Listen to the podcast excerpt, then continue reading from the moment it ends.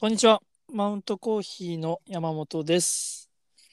トリップトリップ通信。今回が5回目になります。よろしくお願いします。今回はアフリカ編の2回目、ウガンダになります。もちろん行ったことないんですが、今回も海の向こうコーヒーの山本さんにいろいろ聞いてみたいと思います。山本さんよろしくお願いします。お願いします。どうも。どうも どうも。元気ですか元気です。あよかったいやー、本当にね、お元気ですか元気してますよ。いやー、京都でしたっけ今ですかはい。あのー、会社京都なんですけあ、ど、そうか。大阪にい住んでやー、ます大変、大阪。大変ですよ。も ういやー、もう大変ですね。リモートですか、じゃあ。リモート多いですね。ですうね。ん、もうほとんどが。やるのもあれですもんね。そうそう。だからもう今日も一日中、アマうゾんンプライム見てましたよ。今日久しぶりに休みやったんで。おー、何見たんですか何見てたんやろもうタイトルも忘れました。 何の印象にも残ってへんっていう。たまにはそういうそう時そうそ間うも大切です。はそうい。なんです。はい。いや、そうなんですよ。今回はね、えっ、と、ウガンダ。ウガンダ。僕、ウガンダ、バイデンしたの初めてだったかもしれないですね。あ、ほんまですか。いや、ウガンダって実は結構、なんか、うん。最近、ここ、どんぐらいか、2年ぐらい、うんうん。なんか結構、う美ん味しいやんっていう風うんうなん認知が結構されてきてて、いや、聞きますもんね。うん。そうそうそう。で、なんかやっぱそこら辺から、それもう言われてたアメリカの方なんですよね。へえ、そうなんですね。そうなんですよ。で、うんなんか日本の方でも、なんかちらほら見るようになってきたっていう感じじゃないですかうんうんね。うんなるほど。いいや、やー、結な構おんもろかい国なんですよ。ですね。あのー、なんでしょう。えっと、ケニアの、位置としてはケニアの、えっと、西側になるのかなそうです、そうです、そうです。だから、なんか、どっちかというと、ま、真ん中らへんって言ったらいいんですかね。うん、ですね、ですね。そこに当たるところで。内陸になるような感じですよね、ちょっ。そうです。もう海が全くないようなとことろで。ですね。はい。だからまあ、ルワンダとか、うんうん。あとはコンゴなんはかいと一緒になってるのかな、そうです、そうです。ですね海に近くて、あの、えっ、と、何川って言ったらいいんやろ。えっ、と、西側がは香い。港、あはいはいはい。で、南がタンザニアとあルワンダ。うんうんうんうん。で、えっ、と、東が、はい。えっ、と、何でしたっけケニア。はいですよケニア。そうそう、でケすねニアに当たります。はい。だからなんかアフリカって、うんうんエチオピア、ケニア、タンザニアのラインは、うんうんこう海に面してるので、はい。割とやっぱりこう輸輸入、輸出がしやすかったんですかね。まあ、あのそこめちゃくちゃ大きいと思います。もとでもすよとねうんうんね、エチオピアってコーヒー取られてたしう、んうんうん。で、なんかそういうので有名になってたけど、はい。まあ、そのケニア、タンザニアとかって、もう本当に海に面してたから、うんこのう部ん、分が大きく、こう、産業として成り立でつ。すよね。そこでまあ作っていこうっていう動きがあったそう感じですかね。ってってことはですねやっぱりその中の、まあえっと最近よく聞きますねルワンダもコンゴも僕聞きますで、はいウガンダも出てきてる、うんうんうん、この辺は前は作ってなかったってことですかそう結構、なんか本当にマイナーで、コーヒーのその歴史っていうんですか、はい特にこう、まあ、アラビカ種って言われる、僕らが、はまあ、山さんのところで販売してる、はいはい、このアラビカ種自体は、うんうん栽培されて、どのぐらいかな、まだ、ひ100、えっ、とね、20世紀前半とかなんですよ。だから、はあはあ1900年前半はいはいはいに入ってきたから、うんえっ、と、どんなもんですか、120年ぐらいはいがね、栽培、他の産地とか、特にアフリカの中で見ると、まだまだ歴史はすごく、うーんと短い。えそう、アラビカ種自体はね、マラウィから入ってきたんですよ。南の方にマラウィって国あるんですけど、はいはいはいはいそっからアラビカ種が入ってきて栽あ培さあれこたんですよね、の前と同じ感じねケニアと一緒のようにあ、そうそうそうそう。エチオピアから来るわけではなくて別のルートから入ってきてるってえでも100年120年ぐらいって浅いってことですかもう全然浅いですね。えそうアフケリカのニア中ではケニアはもっともっと昔ですよ、確か。あ、そうなんですか。例えば1800何年かでしょ、確か。え、そそんこな感じだからもうずっともう、その、生産してるってことですかそうそう産業としてうん、まあ産業というかなんかまあ産業としてですね自分自分のとこでこう作って、ね、そう農そうそう家としてとして。え、そうなんですね。うんウガンダってなんかそのはアいラビカ種よりも、はいはい。もう一個ねこうロブスター種って言われるどっちかというとはいインスタントコーヒーに使われるようなは品い種があるんですけど、はい。そっちは自生してたんですよ昔からえー、こっちはねあそうなののだから言うたらもうもともと植わってたみたいな感じなんでえそのロブスター種の方は。ー、えだからこうコーヒー屋長くやってらっしゃる方とー、か、はいはいはいはい。ウガンダのコーヒーって聞くとああうんロブね、みたいな感じでへえー、あ、そうなんですか。そうなんですよそうなんですようーん、そういうイメージなんですね。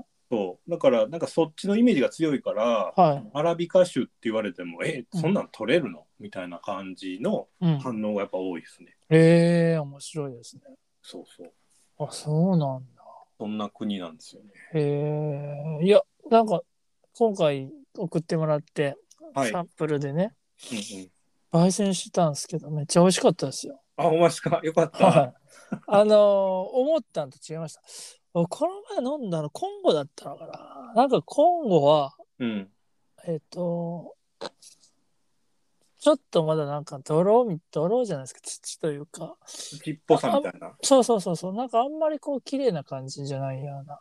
そはいんなはいはいはいに酸味もすごい、こうジューシーな感じとかではないようなイメージだったんですよね。はいはいで、なんかちょっとグリーンっぽいというか、植物っぽい感じもあって、うんうんうん微妙やなっていう感じのイメージだったんですけど、はいではいまあ今後違い近いからめっちゃ近いですね、その割と同じようなイメージだったんですけどうんうん、全然違ったはものすごいクリーンでしょ、なんかいすごい飲みやすい、飲みやすいですうん、あのかといって僕らまあみんなで飲む飲んでみたら物足りなくもなく、はいはいはいあの甘みがあってちょうどよくいいのかなっていう、そうなんですよこうウガンダってはいあのそのケニア側と、はい、まあ、言うたらこう、まあ、正方形みたいなもんで正方形の中の右の方が、はいえっとケニア国境に、はいえっと左の方がコンゴ国国境に当たるんですね。あはいはいはいでこの両方で、うんこの両サイドでアラビカ種が取られてるんですよ。ああなるほどじゃあちまょあっと分かれてるわけですね、そうそう全然違うんですよね。で、ここのケニア側の方がはいどっちかっていうと、今山さんが言ってたようなちょっとこう、はあはあはなんかなんていうの青っぽさみたいなのっていうのがまだ残る感じ。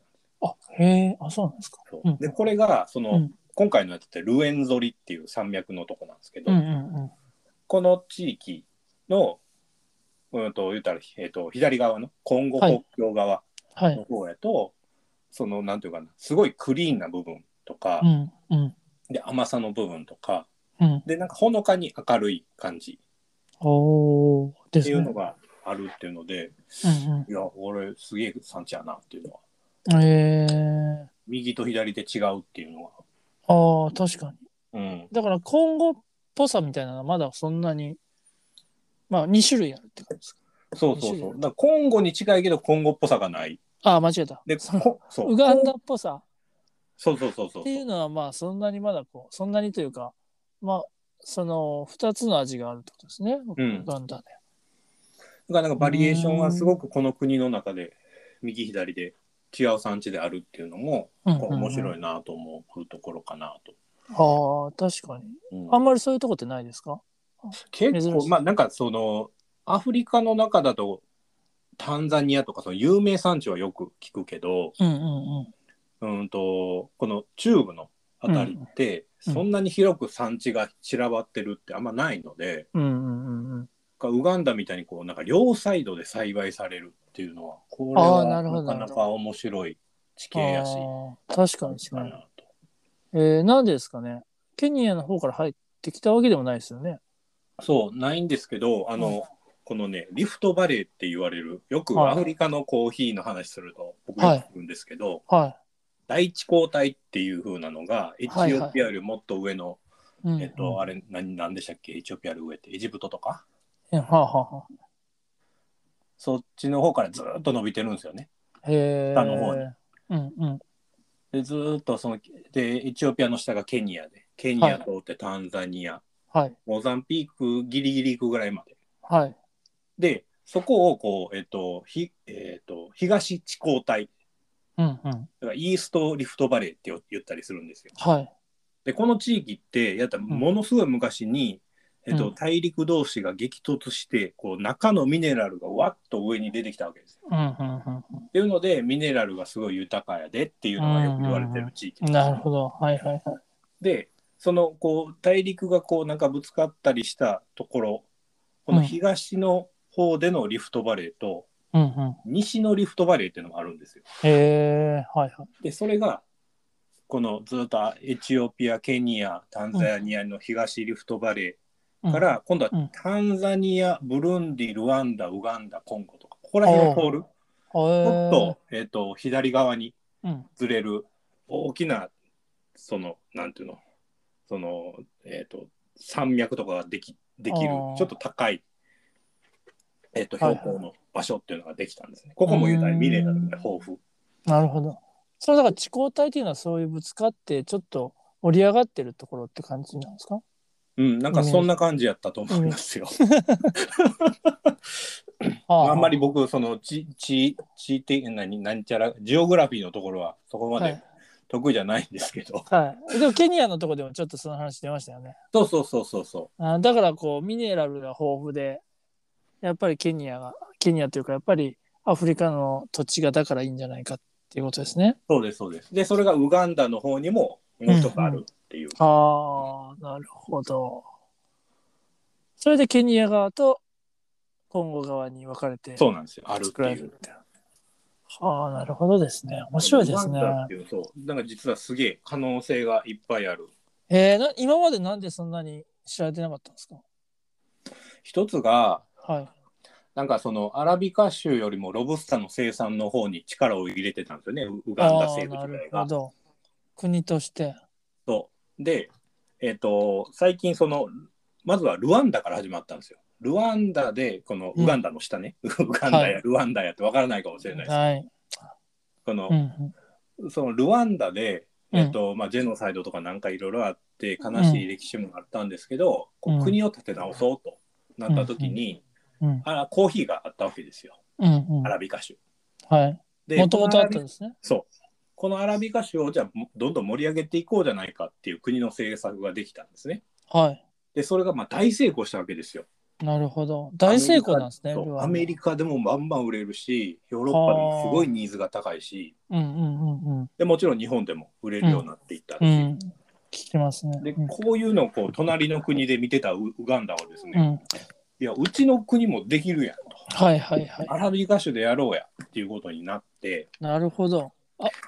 でようやくルワンダって何年ぐらい何年前ぐらいからでしたっけアラビカ州あのーその、よし、アラビカ州売っていこうみたいなのって、そんなえっとね前じゃないですよね。いやそんな前じゃないですアメリカで流行ってたん流行り始めたんって多分本当に5年前とかお、そんなもんですか6年前とかですよね、ですよね。だから実際にこう品質の手こ入れ入ったのは10年も経ってないと思いますよ、ああ、なるほど。うんあなるほどな。で、それを見て、ウガンダもっていうことですね。うんうんそうそうそう、はいはい。ほうほうほうほう。じゃあ、やっぱりその、もっと5年より後。そうですそうですそうですあーここの地域っていうのがすごく、なんかやっぱりこえーう中央アフリカっていうんですか、はいはいはい。ウガンダルワンダで下にブルンディってとこもあるんですけどありますね。それも聞きますね。うんそ。で隣のコンゴ今こ後。こはやっぱりまだひ何もそのある意味大きな企業が入ってるわけでもないしあ、そうなんですね。そう大企業っていうのはねそんなにないんですよねうーん。だからこういろんな品質の手こ入れがしやすいああ、なるほど。でそれによっての品質の上がり方がす凄まじい地域なのでえー、ポテンシャルが。そうやっぱ伸りびしろですあね、うん、はあ、なるほど。じゃあ本当は、えっ、と、まあだからその地域はルワンダが最初にボーンって行ったんで、それを見てみんなが俺らも行けるやんみたいな感じで今盛り上がってるっていう感じ。そうですそうですそういうイメージですうね。ん、ああ、なるほど。あ、でもなんか、そんなイメージでした。一緒で した。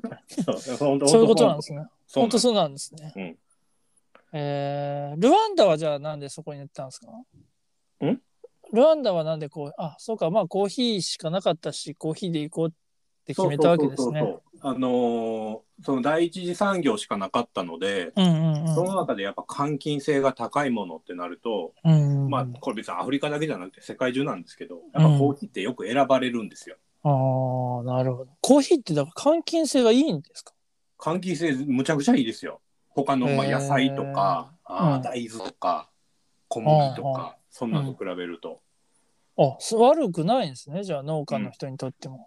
全然いいんですただめちゃめちゃ手間かかるし、ある程度の地域必要やし、はいはいはい。でまあそんだけ換金性が高いってことは資本力がないとこうできないことなんですよね。これなんでかえあなんでか。なんでかっていうと、 うんえっ、となんやろなあの例えば山さんが、はい。あの農家さんここの土地めっちゃいいコーヒー取れるからほんでは農家さんに作ってもらおうとっはいはいはい。ていうので、えーと100トンできましたと、はい。まあ、100トン言い過ぎやな1トンできましたと、はい。でえっ、とお農家さんには先払わんとあかんわけですよはいはいはお金欲しいから農家い。さ、うんんうんうん。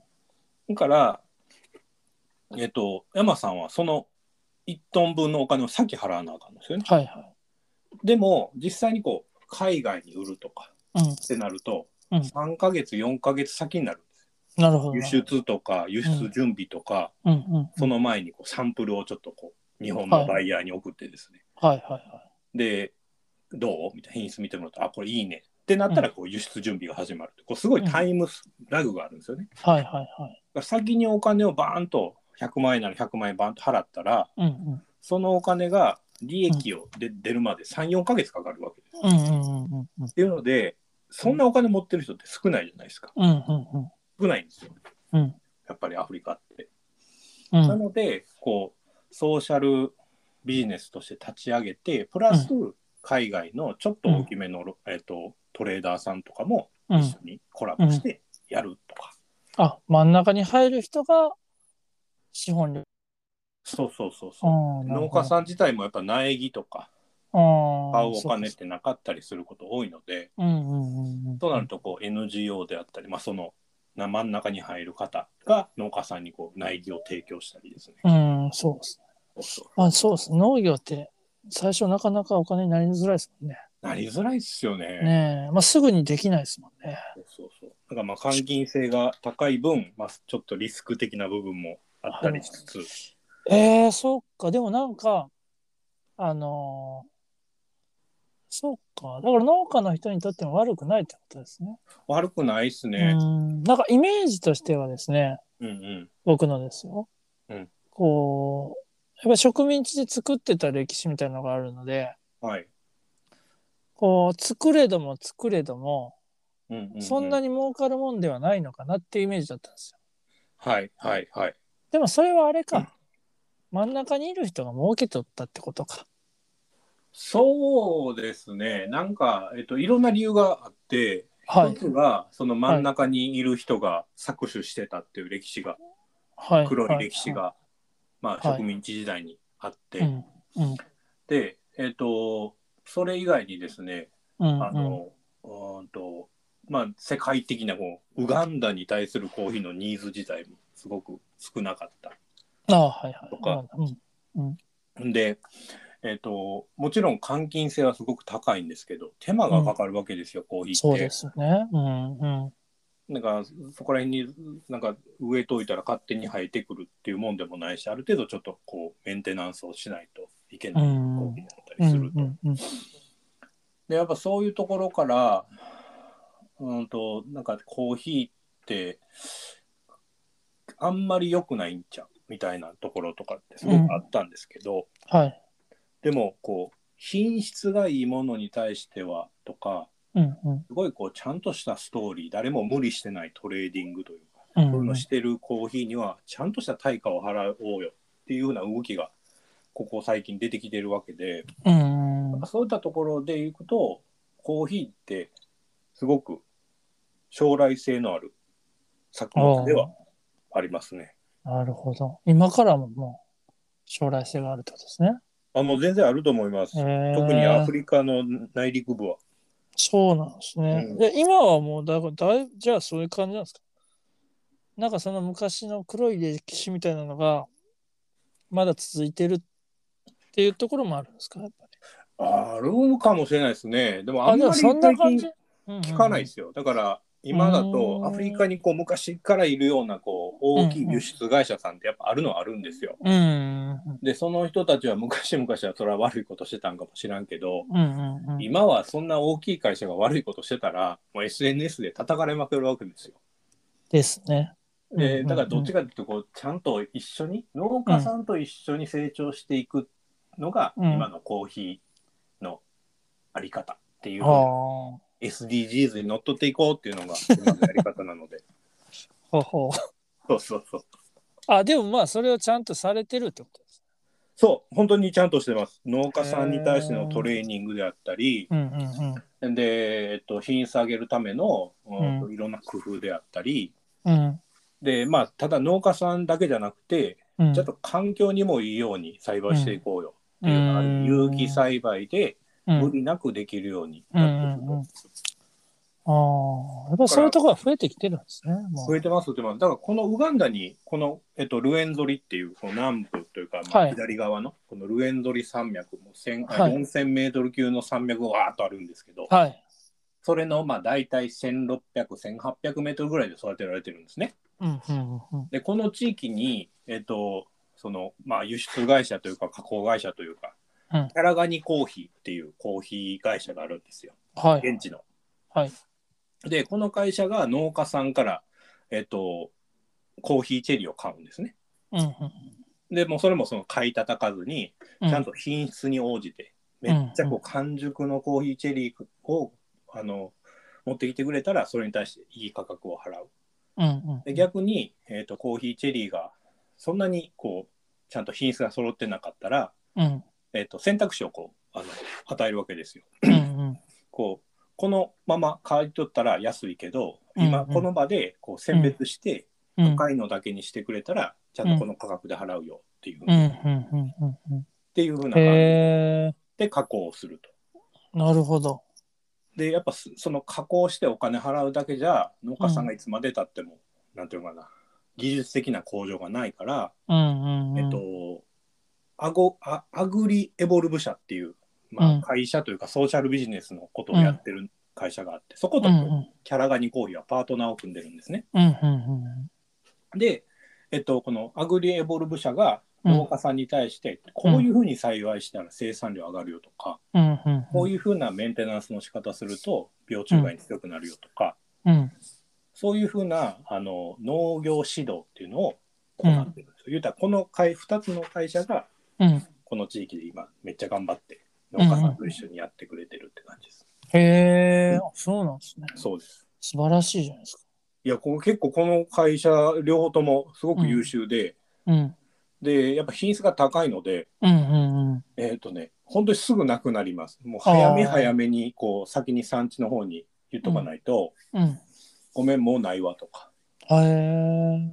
もう、それ扱い出して長いんですかえっ、みんとなね向こいやに僕らがは始めたのは今年からなんですけど、う。うんうん。僕自身がこのつながりがあったのがうん2年前からなんですね。ああ、山本さんがね。はいうんうんで、2年前はね、えっと、なんか、めっちゃ品質いいけど、なんかやたら安いみたいな感じになってて、え、なんでこれっていうぐらい。はあ、なるほど。まだそんな感じだったんですね。そうまくできてなかったってことですね。またなんか認知度がなかったんですけど、これ,、うんこれがうん半年ぐらいで、うん。えっとね、一気に倍近くまでなったの倍までえー、ガーンと上がったんですよ。うん。で、これなんでかというと、こう、やっぱこの地域のルエンゾリのこのコーヒーすごい美味しいっていうのにみんな気づいて、うん、なるほど。で、いや、俺も買わしてくれ、俺も買わしてくれっていうので、うんうんまあ本当に大手のコーヒー屋さんとか、え外中にー、広がってるとこはあろはのあはコーヒー屋さんとかも。あ。あじゃあちゃんともう気づいたわけですね。うん、あそうなんですね。そうそういやー、面白いですね。なんかやっぱりそのルワンダ以降、やっぱりその辺のね、地域気になりますもんね。そうですね。やっぱうんめっちゃ気になってる国やなっていうのは、うんこの中央アフリカの方のうんうんうんコーヒーは、めっちゃ気になってますね。なんかあ、ねあアジアが全然昔見向きもされなかったのと同じ感じで、うんうんうんうん。中央アフリカって見向きもされなかったところなので、これが面白いですね。うん、おもろいです。それでも今までもあったわけでしょその中央アフリカで作っとったでしょあります、ありそまのルワンダにもまあもともとあったわけじゃないですす。ありました、ありました。か。その時はやっぱりそこには目がいかんかったってことですね。うん、なんかやっぱ政治的な影響を受けやすいんですよね、コーヒーの流通って。ほうほうほ特にこう国の、うんと、国、んな海に面してないような内陸部のところう。って、うんうんうん、コーヒー収穫できて、いいコーヒーできたってなったら輸送せなあかんわけですよ、海の方に。うん、で、そうなると国境を越えるんですけど、はいはいはい。大体ね、問題が起こるのって国境沿いなんですよ。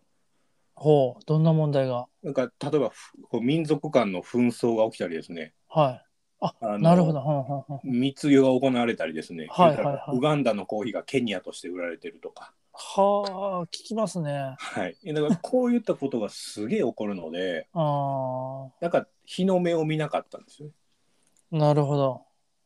実なる際ほどに今あのコンゴ民主共和国は、うん。えっと紛争が起こってましてですね、はあ、あ、僕らそうなんですか。はい、めっちゃいいコーヒーがあったんで買ったんですけど、うんうん今月輸出予定だったのが、うんその紛争が起こってしまって、うん。コーヒーが今止まってる状態なんですねええ国境沿いで。何の紛争があるんですえっとね、反政府と、か。はい。えっと、政府の軍の衝突、今後で。今後です。いやー、知らんかったな。そうなんですよ。そういうのが今起こってて。ええいややっぱりそういうのはありますね。うん。常にそういうコーヒーとあれしてると聞きますね。まあ、ミャンマーも鹿ですけど。そうなんですよ。うん。で、あとは、まあ、日本のうんうん。方に流れてなかったっていうのが一つあると思います。ああ、なるほど。作られ出したとしても。そうそうそう。やっぱアメリカとかヨーロッパ。アメリカ、ヨーロッパですね。先に行くんですね。うん。うーん、なるほど。そんなんはありますが、いやー、いいですね。やっぱここのね、まあうんこういうふうにこうなんか実際にしっかりやってくれるそはのいソーシャルビジネスとして農家さんともう本当にこう顔を突き合わせてうんうん。一緒にやってこうぜっていうふうにやってくれてる会社と、うんうんで品質良くするために動いてる加工会社とうんうん。っていうのがもちろんあるんですけど、はい。なんかね僕このコーヒーが面白いなと思うのは、うんうんえっとねこのルエンゾリの山脈の近くはいうん。はい、のはい。元のこうコーヒー農家さんって、うん。えっと車使わないんですよバイクもほとんど使わないんですよね。はいはいはい。だから何使うかっていうと、うんロバ使うんですよ。 いやー、それめっちゃいいですね。このロバロバに自然とロ荷物バなんですね。自然とロバなんですよ。ああ。であの山さんと一緒に行った東シモールとかだと、うんうんうん。えっとポニーをあの子馬をはい使はいって、はいはい。で、うん彼らの背中とかには荷い。物乗せてマーケットに持っていくっていうのがうんうんうん週に23回あるんですけど、はい。それがウガンダのこの地域ではロバなんですよね。なるほど。でこのロバがうん。物を運ぶっていうのを、うんうんちょっとほんまにやってんのかっていうのを写真撮ってくれっていうので だからほんまにねあのロバが背中にうん。あのコーヒーチェリーこれ多分60キロぐらいあると思うんですけど、うん。乗2せて個積んでましたね。 そうそうそうそうそういや、見ましたよ。あこれすごいなーっていうのでなんか人と動物とか織りなしてる、やっぱ面白いなこの地域って思ってですうね、ん。いや、いいですうね。んあのーそうそう、だから、あのね、だからドンキーっていう名前がついてるんですね。その、そうそうそうロバってドンキーなんで英語でですね。だから、同じ豆を海の向こうコーヒーでも販売してるんですよね。販売してますで、そっちはドンキーっていう名前がついてるんですけど、はいあのー毎回新しい豆が来るときにね、うんうんあの、山本さんの、まあ、コメントみたいなのがある、あるんですよね。はいあるじゃないですか。いろいろ、まあ、説明書いた後に、今回俺初めてそれちゃんと読んだような気がするんですけ ど、説明を読んだわけはでいすよ。はいで、まあ、こうこうこうで、こういう風なのがあっていうので、ある程度書いてくれてて、で、最後の方に、その、おなじみの動 物、なんだっけ、動物コーヒーそ動う最近物シリーズです、みたいな。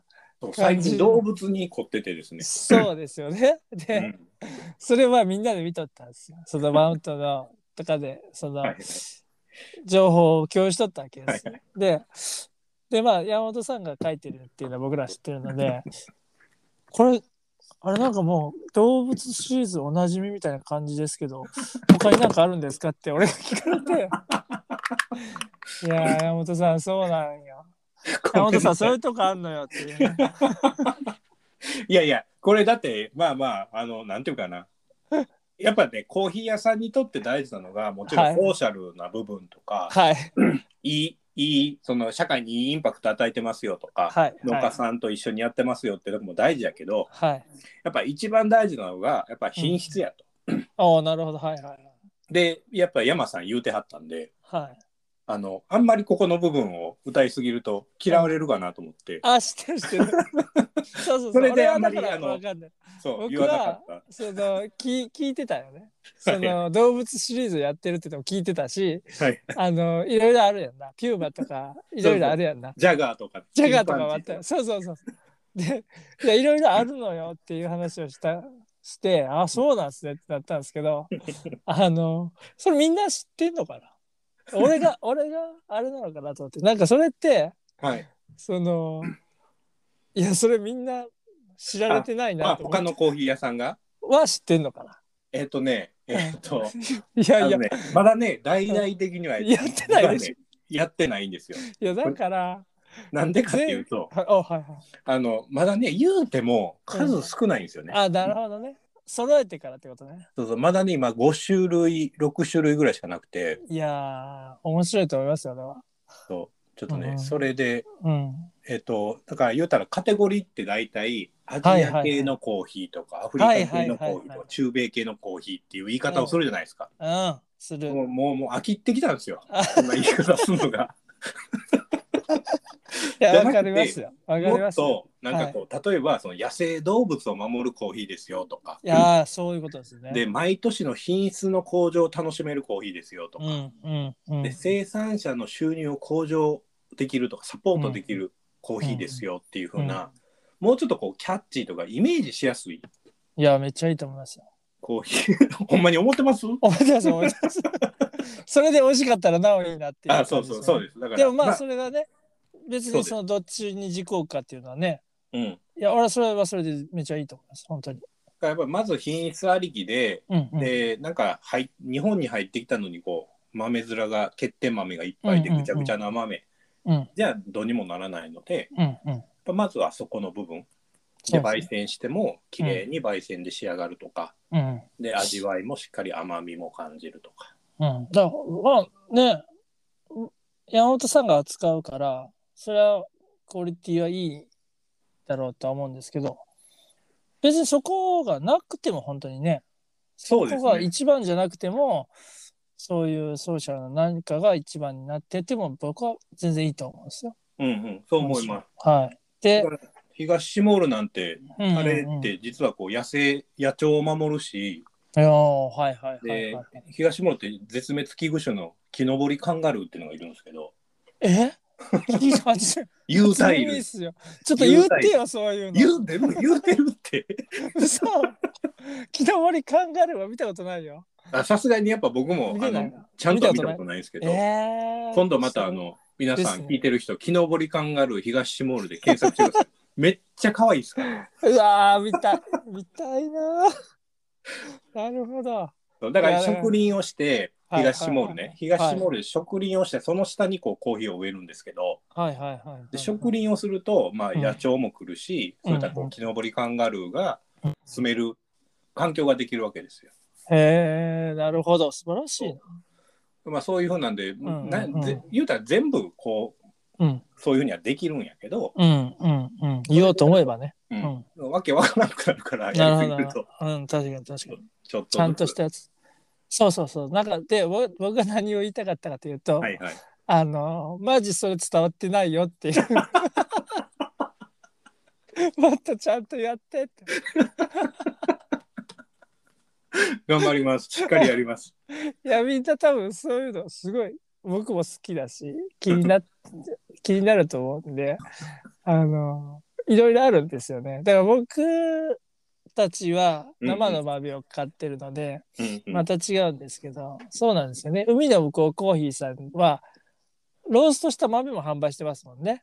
まあ、焙煎してますね。ですね。だから、その、そこで買えるわけですよね、その動物シリーズを。動物シリーズ買えます。いや、もうだからもう、ぜひ動物シリーズもちょっと買ってもらいたい。すいません。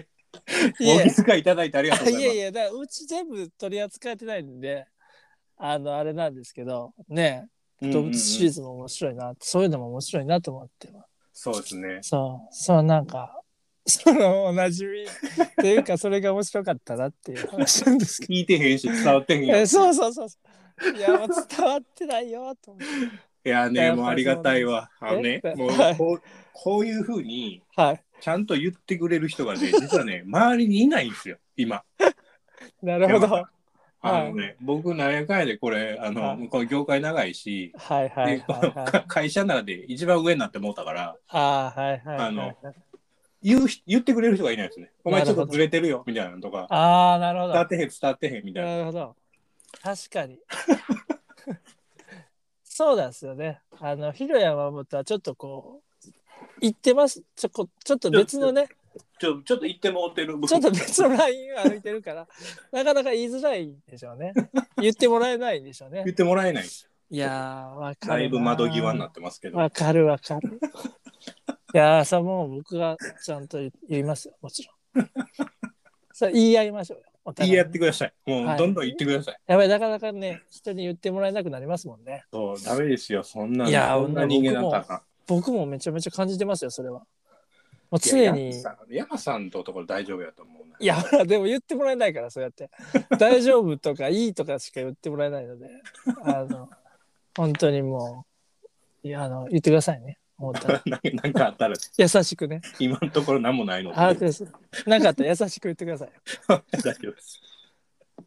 いやあー面白い。ーそんなこんな感じですかね今回そうですね。ウガンダは、だから、うんまあ今言ったような魅力たっぷりのコーヒーだし、はいでまあ、これからの国なので、はいだから、まあ、ウガンダだけじゃなくて、下のルワンダとか、ですね隣のコンゴとか、やっぱここら辺はぜひ注目してもらいたいコーヒー産地だなと思います。ですねはい。ちなみにこの今頼んでるウガンダっていうのはうんいつの豆でしたっけえっと、今年、去年の12月から今年の2月に収穫されたココーヒーです。